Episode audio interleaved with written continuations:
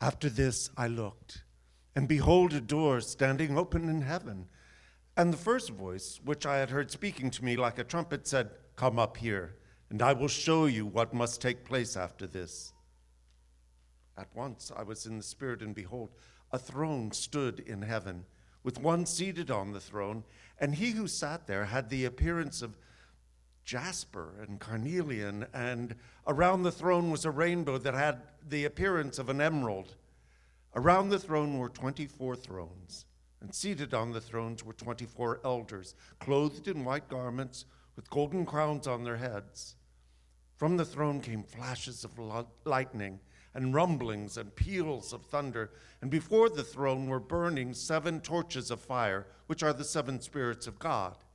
And before the throne, there was, as it were, a sea of glass, like crystal. And around the throne, on each side of the throne, are four living creatures, full of eyes in front and behind. The, the first living creature, like a lion, the second living creature, like an ox, the third living creature, with the face of a man, and the fourth living creature, like an eagle in flight. And the four living creatures, each of them with six, six wings, are full of eyes all around and within, and day and night they never cease to say, Holy, holy, holy is the Lord God Almighty, who was and is and is to come. And whenever the living creatures give glory and honor and thanks to him who is seated on the throne, who lives forever and ever, the 24 elders fall down before him who is seated on the throne and worship him who lives forever and ever. They cast down their thrones crowns before the throne, saying, Worthy are you, our Lord and God, to receive glory and honor and power. For you created all things, and by your will they existed and were created. The word of the Lord.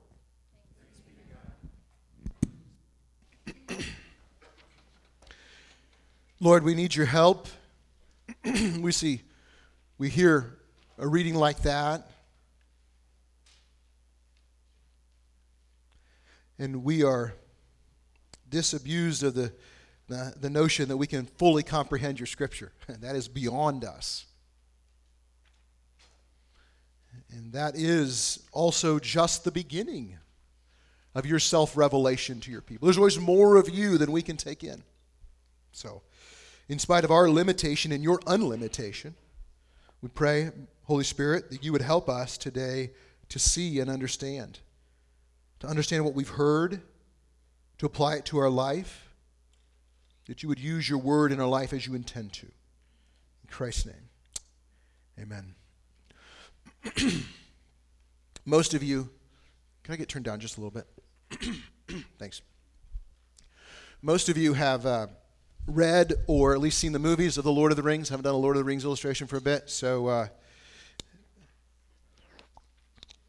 you can I would encourage you to revisit those stories over Christmas time if you have a moment. Of course, the storyline of that in part is there's a, a dark lord named Sauron who's overseeing the formation of nine rings of power. And if you have one of those rings, you can have power over those around you or your realm or people or whatever. And then Sauron formed a, another ring, the, the, the ring to rule all rings, the ring of power. If you had that ring, you would have power over all the other realms. And so the storyline of The Lord of the Rings is this little fellowship, this band of creatures, people and hobbits and uh, a wizard and all that. They're, they're, they've come into the possession of the ring of power, and their journey is to take it to Mount Doom to destroy it before Lord Sauron gets the ring. And if he has this ring, he has this ultimate power and become, can become the ultimate destructive power over all of the earth, or Middle Earth as it's called, but over all of the earth. And so the one hobbit named Frodo, because he's sort of the purest in heart, is tasked with carrying this ring. But the thing about the ring of power is that it corrupts everyone it touches. Everyone who comes near it, it corrupts, including Frodo, but he's just least corru- less corruptible, so he's less corrupted. But everyone it comes in contact with, it plays on the baser natures of the human condition the desire for power, the desire for advantage. And those who come into contact with the ring of power become dark and brooding and hostile and selfish. It affects everybody who comes into contact with it. And even the one of the hero figures is the wizard Gandalf, who seems to have power over everything. And at one time, the, the ring is offered to him Gandalf, you take the ring and you destroy it, but he refuses. He says, With that power, I would have a power too great.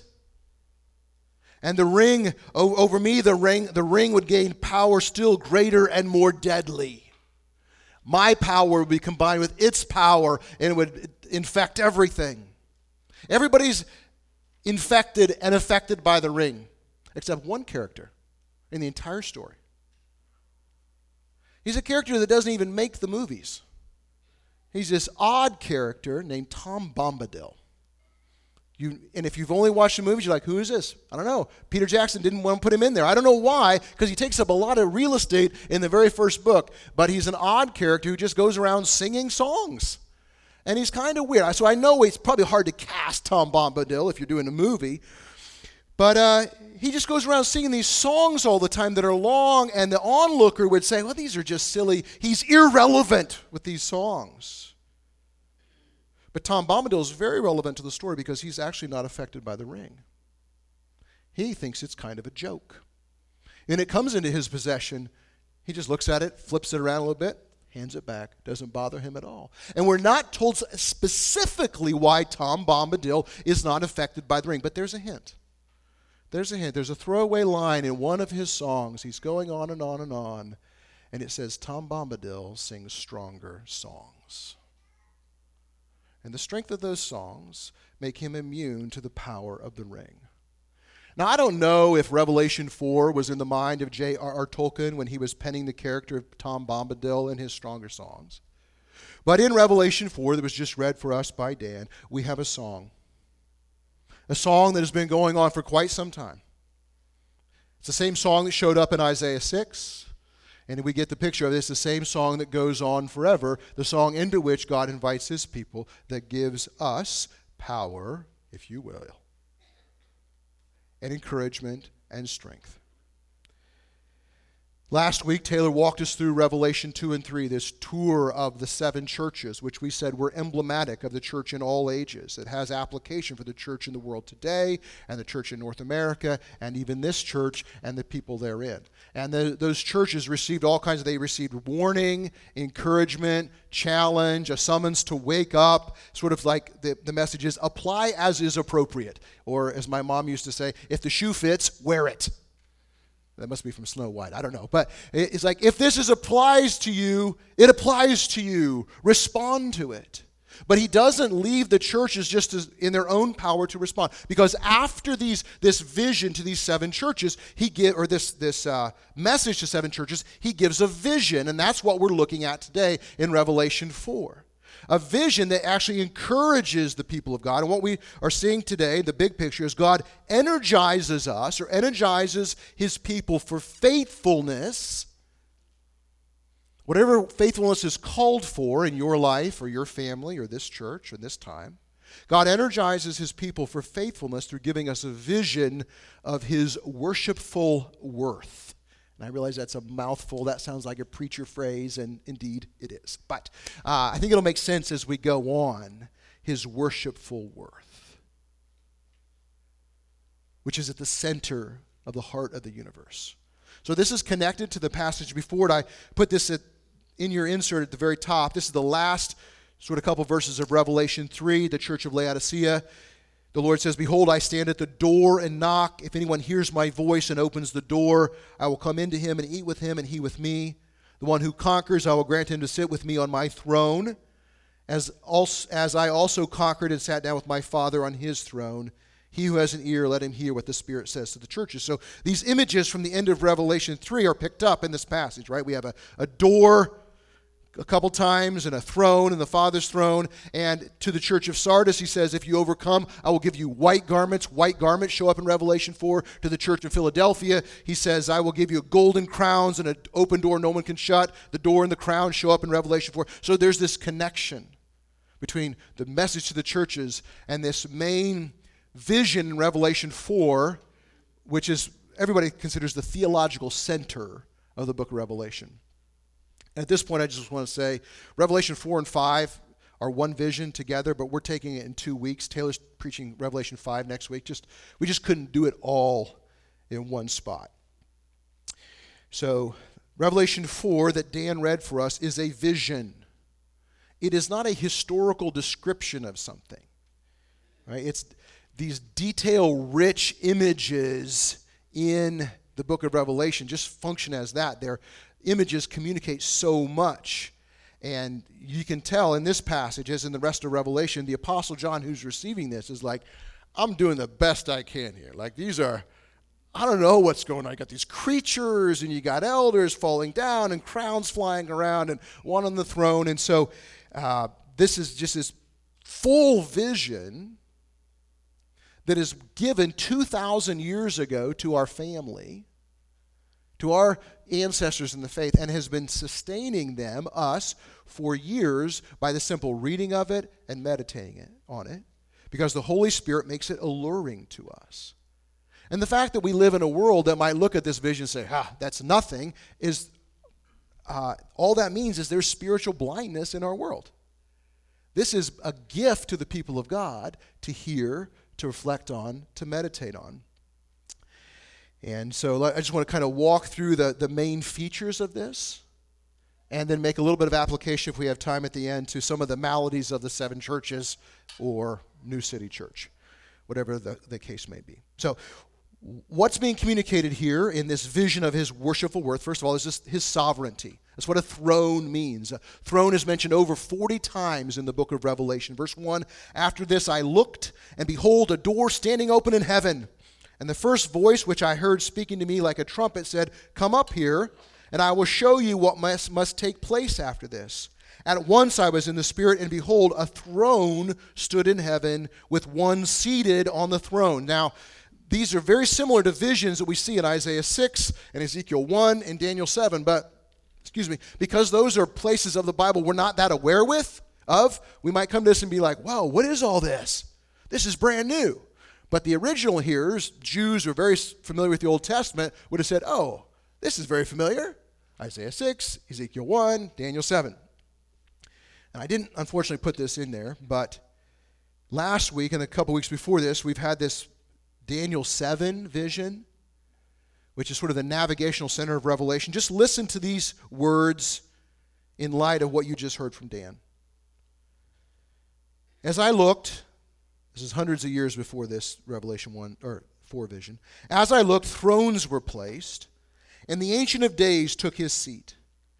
His clothing was white as snow, and his hair, the hair of his head, like pure wool. His throne was fiery flames.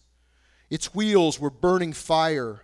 A stream of fire issued and came out from before him, and a thousand thousands served him, and ten thousand times ten thousand stood before him. The court sat in judgment, and the books were opened. And that Compare that vision to what you just heard Dan read. And, and, in verse 5, from the throne came flashes of lightning and rumblings and peals of thunder. So Daniel says it's like it's like fire going out from the throne. And John's like, yeah, it's like flashes of lightning going out from the throne. Very similar visions. It recalls to mind Mount Sinai, where God gave the, the, the law to his people in Exodus 19, Exodus 20. And darkened clouds come over the mountain, and thunder and flashes of lightning. This is a sign of God's presence. And by at the end of Revelation 5, we realize we're just seeing a close up.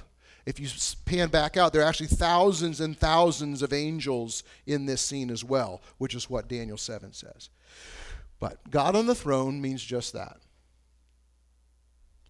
that he is the ultimate seat of authority, power, and importance. Before this, does the Apostle John know this? Yes, he does. God's just giving him the gift of showing it to him in technicolor, a vision to remind him. And sometimes, guys, what we need to be reminded of in our life is that God is on the throne. We just forget this sometimes. Sometimes we think maybe we're on the throne. Maybe some other governing power is on the throne. Maybe some unknown future is on the throne. Maybe inflation is on the throne. It's not on the throne. There's one who's on the throne. John knew that, but he needed to know it. We know that, but maybe we need to know it. Certainly, these weakened Christians in the first century needed to know this. Rome at the time claimed to be the ultimate authority. As has been mentioned, the, the ruler at this time, Domitian, uh, demanded to be called Lord and God. Domitian thought he was on the throne, Rome thought it was on the throne. This is sort of a communication from God to his people that says something along the lines of I want you to know this, guys.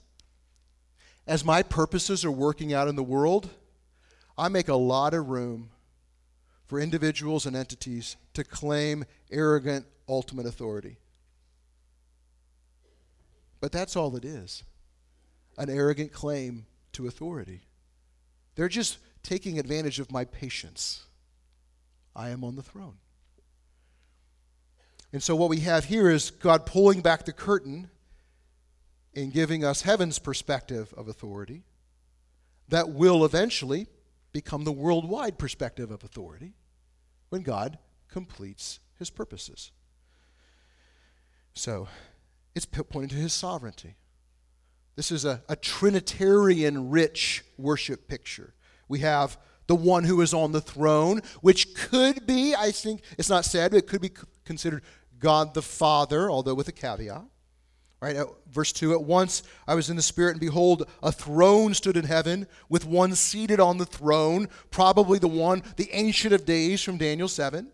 You have the Holy Spirit who is present, Verse 5 From the throne came flashes of lightning and rumblings and peals of thunder, and before the throne were burning seven torches of fire, which are the seven spirits of God. And you say, Wait, seven spirits? I thought there was one spirit.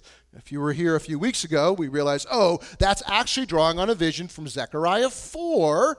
Remember, this is almost all coming out of the Old Testament. Zechariah 4, where there's a picture of seven torches, and the angel says to Zechariah, Do you know what this is? And Zechariah's like, Nope. And the angel says, This is the Spirit. Oh, picked up hundreds of years later. Here it is. Remember, seven communicates essence or completeness, fullness. So we have the Father, the Spirit. Now, what about the Son? Well, in Revelation 5, you have a picture of the Lamb who had been slain. So Christ shows up there. But that's not the only place. Look at verse 1.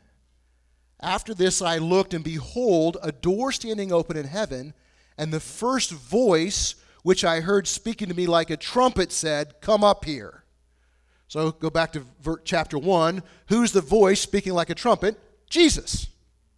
So I think the picture is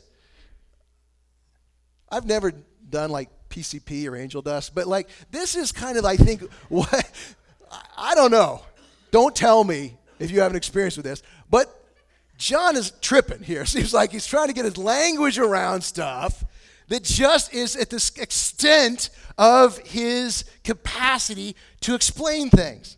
So he's like, I, this, I got the explanation of the churches, and then I hear a voice. I remember this voice. It's like a trumpet, right? Like the ska concert that cuts you in the half from the back. Ah! It's so loud and powerful and says, Come up here. And I look, and there's this open door, and it looks like, seems like the voice is coming through the door and it's not like he walks upstairs, he's just there. Okay, that's Christ. So he's it, that's the voice coming from the throne room, and John scene changed. There's John in the throne room. It's not like Jesus is giving a guided tour. He just sees this thing. So you have the Father, you have the Spirit, you have the Son, and then Jesus shows up in the next in Revelation 5 as the Lamb. So it's Trinitarian. It's this, about his sovereignty, but it's only partial. This is the beginning of something. Uh, and, and he who sat there had the appearance of jasper and carnelian. You see this all the time in these prophetic visions, and especially in Ezekiel and, and Revelation. He had the appearance of. It was like. It was an image of. Right? The appearance of jasper and carnelian, which are red quartz. So I think what John is saying is like, there's this shining, brilliant, reflecting, refracting light. It's reddish, it's glowing. I don't know, it's like it's like cornelian and uh, jasper. And he's just trying to get words to communicate the brightness and the gleaming. And around the throne was a rainbow, which we know from the account with Noah and the flood is a sign of God's faithful mercy over and over again in the face of evil. But this rainbow has the appearance of an emerald. Theologians tell us what he's saying there is that it's almost it's like it's solid. It's got more heft and more uh, more concreteness than just a rainbow. As if to communicate in this grandeur, what is front and center is the solidity of God's mercy.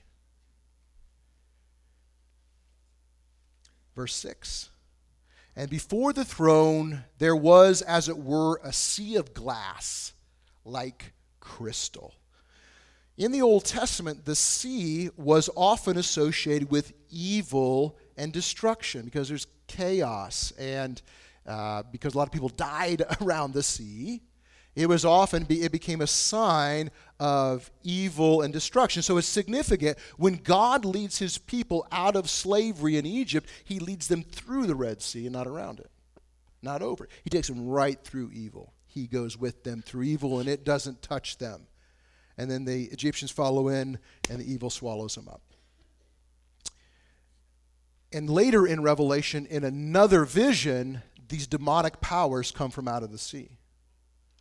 The beast of the sea. We'll get there. But that's not this. This is a sea that is completely calm and placid, as if to communicate in the throne room of heaven, no evil disrupts things. There may be appearance of evil all around, but in the throne room of God, evil doesn't get its say. So, this isn't showing us all the effects of evil being gone, but the initial picture of it. And I th- so I think what is partially being communicated here is with John straining for language is this is the beginning of something, not the end of something. Revelation 4 is not to, meant, is not to be the limit of our imagination on what the, this worship of the centrality of God is like, but the beginning of it. The beginning of it. Even though it's straining at John's ability to communicate it and our ability to comprehend it. We often say here that God, quoting, I think, the theologian John Calvin, that God's communication of himself to you and me is like a parent talking baby talk to their one year old. Because, you know, when you have a one year old 18 month old, two year old who's just getting some language acquisition, you're not, you're not going to just read Revelation 4 to him, right? Because they're, they're, they're you say, dada.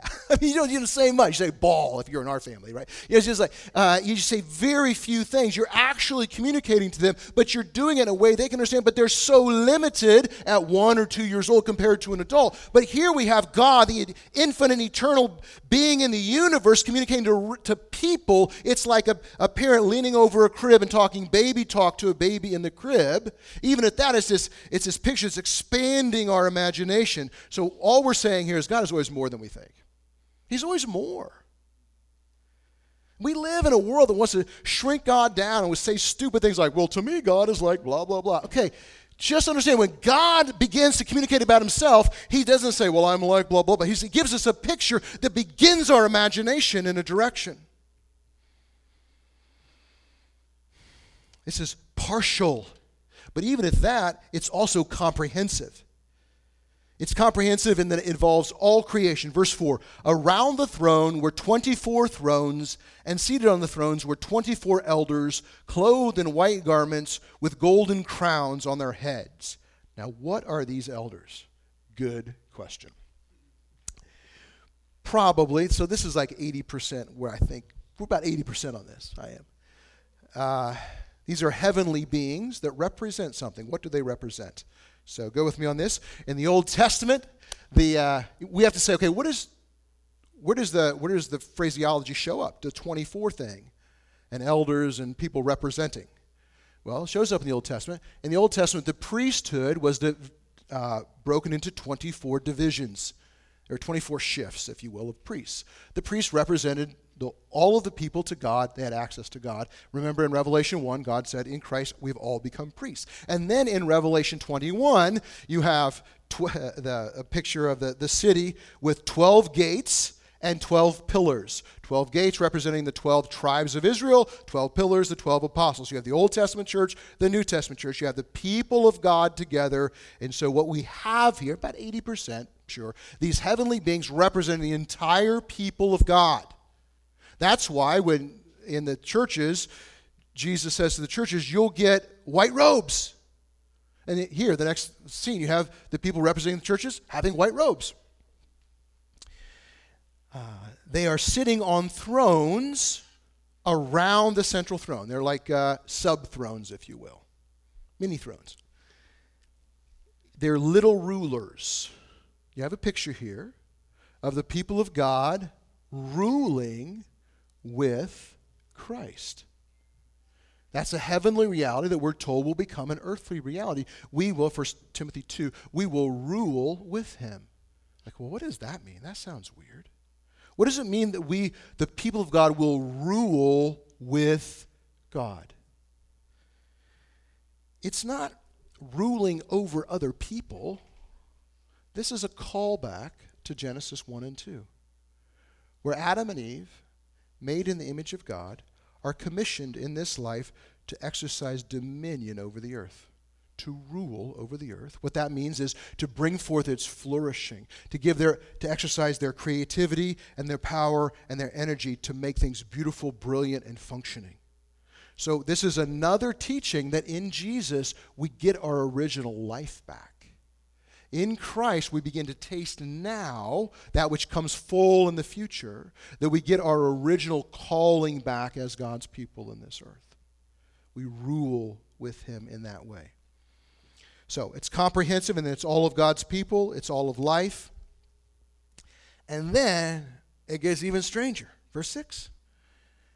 And around the throne, on each side of the throne, are four living creatures. Cool. Four creatures. Nice. Ah, full of eyes in front and behind. That's a lot of eyes. Verse 7 The first living creature like a lion, the second living creature like an ox, the third living creature with the face of a man, and the fourth living creature like an eagle in flight. And the four living creatures, each of them with six wings, are full of eyes all around and within. So John is saying, I have never seen something like this before. I'm just giving, you know, it's not, it's like an ox, but it's not an ox, and it's got eyes everywhere. These are similar descriptions to the creatures in Ezekiel 1 and Isaiah 6. Uh, they're enough they're enough similar to know we're talking about the same creature, but they're not exactly the same. Visions aren't exactly the same in the Bible. The same of the same thing aren't exactly the same described the same way. It's just there's creative license. Uh, maybe there are lots of creatures. And John's saying some others, and they're just different. Like, uh, you know, people will be described different. They look, we look a little bit different. Maybe these creatures called seraphim look a little bit different from each other. I don't know. But they somehow represent creation, most people think. You got the, the lion, the ox, the eagle, the man. So you have the, the wild animal, the domesticated animal, flying animal, the man animal. Uh, full of eyes, so maybe communicating all of creation, seeing everything. Verse 8. And day by day, and day and night, they never cease to say, Holy, holy, holy is the Lord God Almighty, who was and is and is to come. 800 years before this, Isaiah, the prophet Isaiah, was given a glimpse into the throne room of God. What was being said then, 800 years before that? Well, we read it for our call to worship. It's on the back of your insert. In the year that King Uzziah died, I saw the Lord sitting on a throne, high and lifted up, and the train of his robe filled the temple. Above him stood the seraphim.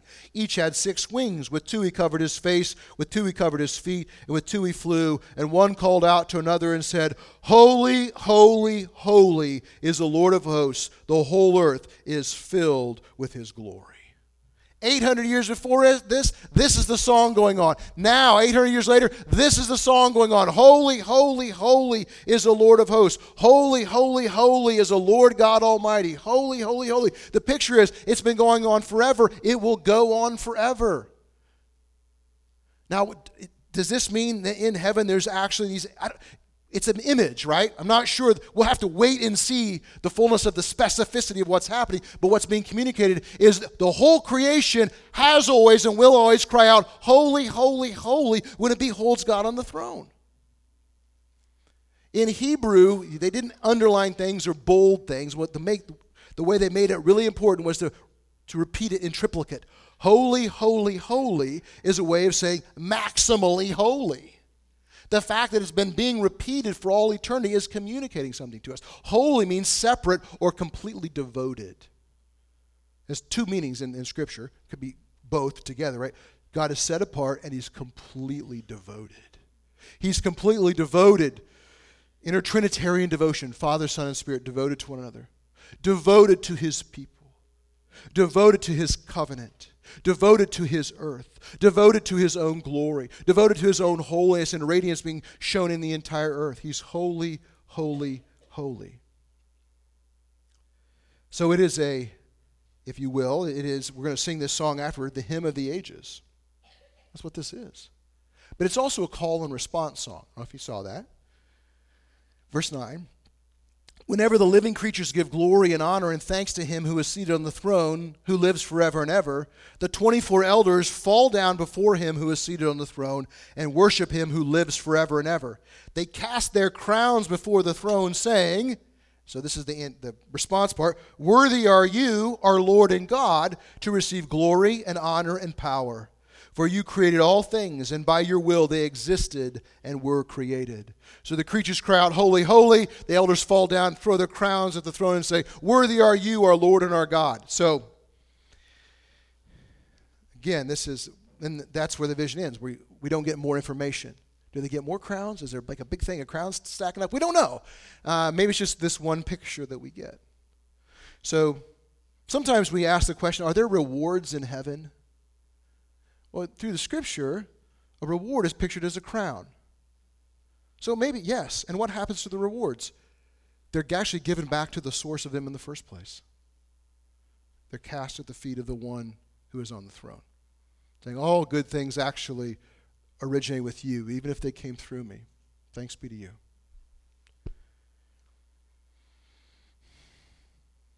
There's another verse to this song. Taylor will get to it next week. It's in Revelation 5 about the Lamb. We'll, hold off there. The poet and doctor Oliver Wendell Holmes Sr., Oliver Wendell Holmes Jr., his son was a famous Supreme Court justice, but Oliver Wendell Holmes Sr. famously said, For simplicity on this side of complexity, on the near side of complexity, I wouldn't give you a fig. But for the simplicity on the other side of complexity, for that I would give anything I have. So there's two kinds of simplicity simplicity that exists before complexity, all the complexity of life or something, of confusion, and then a simplicity that results on the other side of that. I know that's opaque. Many of you have this simplicity right now in your pocket if you have an iPhone. It's a simple thing. You know, if you have a, I have a MacBook Air, it's very it looks very simple. You know, it's got very it's minimal, it's very smooth, it's very simple. That's the simple that's the simplicity on the other side of a complexity. In order to get to that simplicity, you have to go through a lot of complexity. So there's a simplicity that's a naive simplicity. And then there's a simplicity that's processed all the complexity of everything. And there's an elegant, beautiful design simplicity. What I've known in 30 years of pastoral ministry now. Children and elderly saints have a similar disposition toward the Lord. There's a simplicity. One's on one side of complexity, one's on the other side. John Newton, the, the songwriter, uh, the writer of um, Amazing Grace, slave trader, theologian, had access to the halls of power. At the very end of his life, was quoted as saying, "He's a brilliant man, one of the most brilliant men in the history of the church, most one of the most creative men in the history of the church." At the end of his life, said, "Although my memory is fading, I remember two things. I am a great sinner, and Christ is a great Savior. There's a simplicity on the other side of complexity that makes all things clear. This is an exceedingly simple and powerful vision. God is on the throne. If we see God as the one on the throne, who is the center of all things, it produces one way of life and being in the world. It's a way where you know we may not like the things that are happening, but we're confident in the face of them. We may not like the things that are happening, but we are hopeful in understanding how it turns out.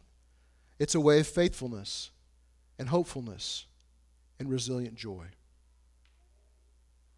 It's a life marked by worship. And this worship pulls us into alignment with what's created.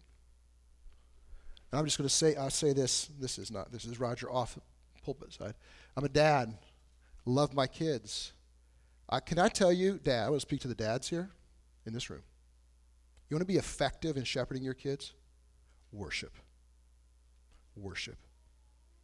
Kids who see their fathers worshiping in public worship, it's profoundly effective for them. Worship. Sing, pray, listen, make time to get to church, make time to pray for your kids, make time to pray with your kids. I'm not trying to lay a guilt trip on it, just like this is so powerful. And really, it's kind of easy.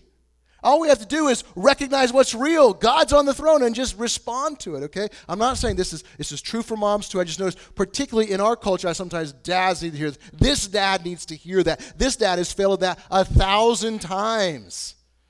Right? What do we do when we fail? We say, Oh, worthy are you, our Lord and our God, to receive honor and glory and power. Right? We come back, we come back over and over and over again. That's a life marked by the simple, clear, powerful vision that God is on the throne. Right? If anything else is on the throne, usually ourselves, it's an, another way of life is generated.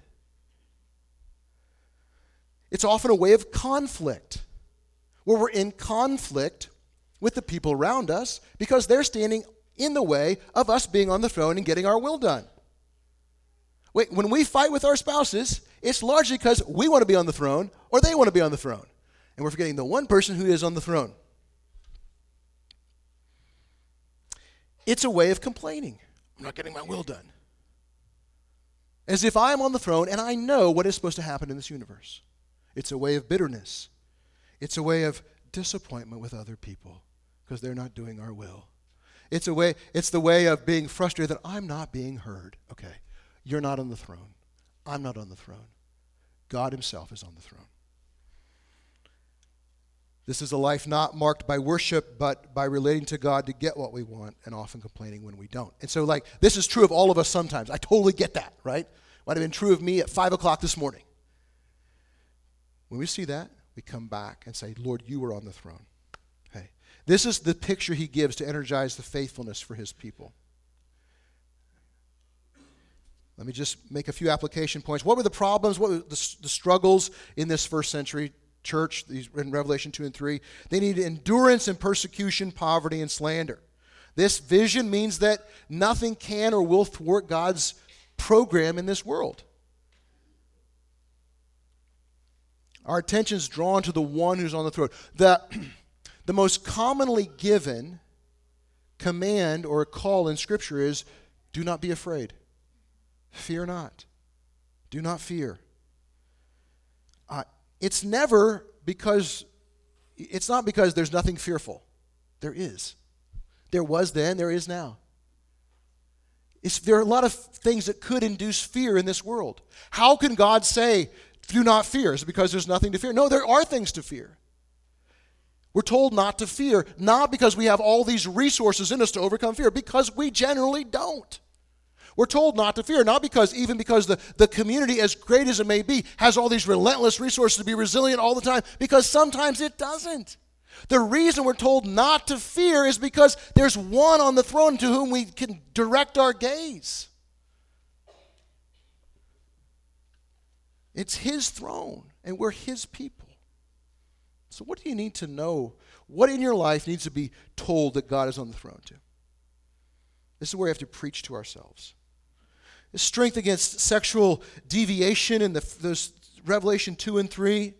So, the twisting of sexuality, sex, gender, gender roles is not new in the 21st century. Just a cursory reading of history tells you this. This is not new. Every generation, we treat it as if, oh, this is brand new. And now maybe the Bible says something different than it said for 4,000 years. It's not new. It doesn't say something different, right? Some, we need fresh resistance against that and a fresh ability to lay hold of the life Jesus died to give us in this original created beauty.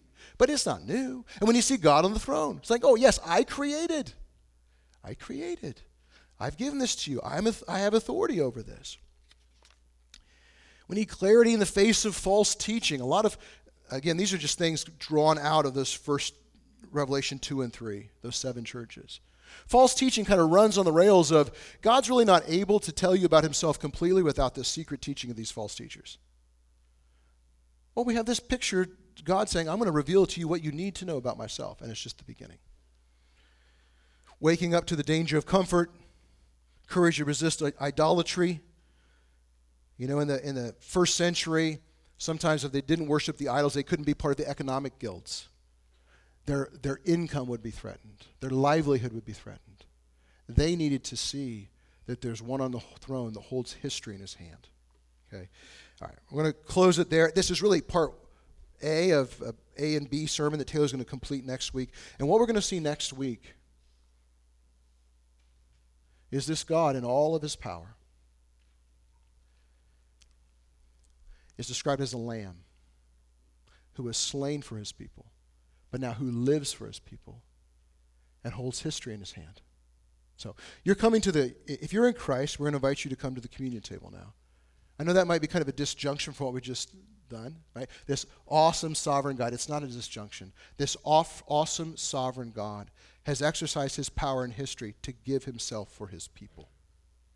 And so when you come to the communion table today, when you take the bread and you take the, the wine to you, take the cup to you, what's being pressed upon you is this one who holds history in his hands, also holds you in his hand.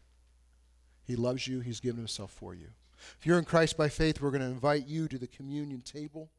We pray.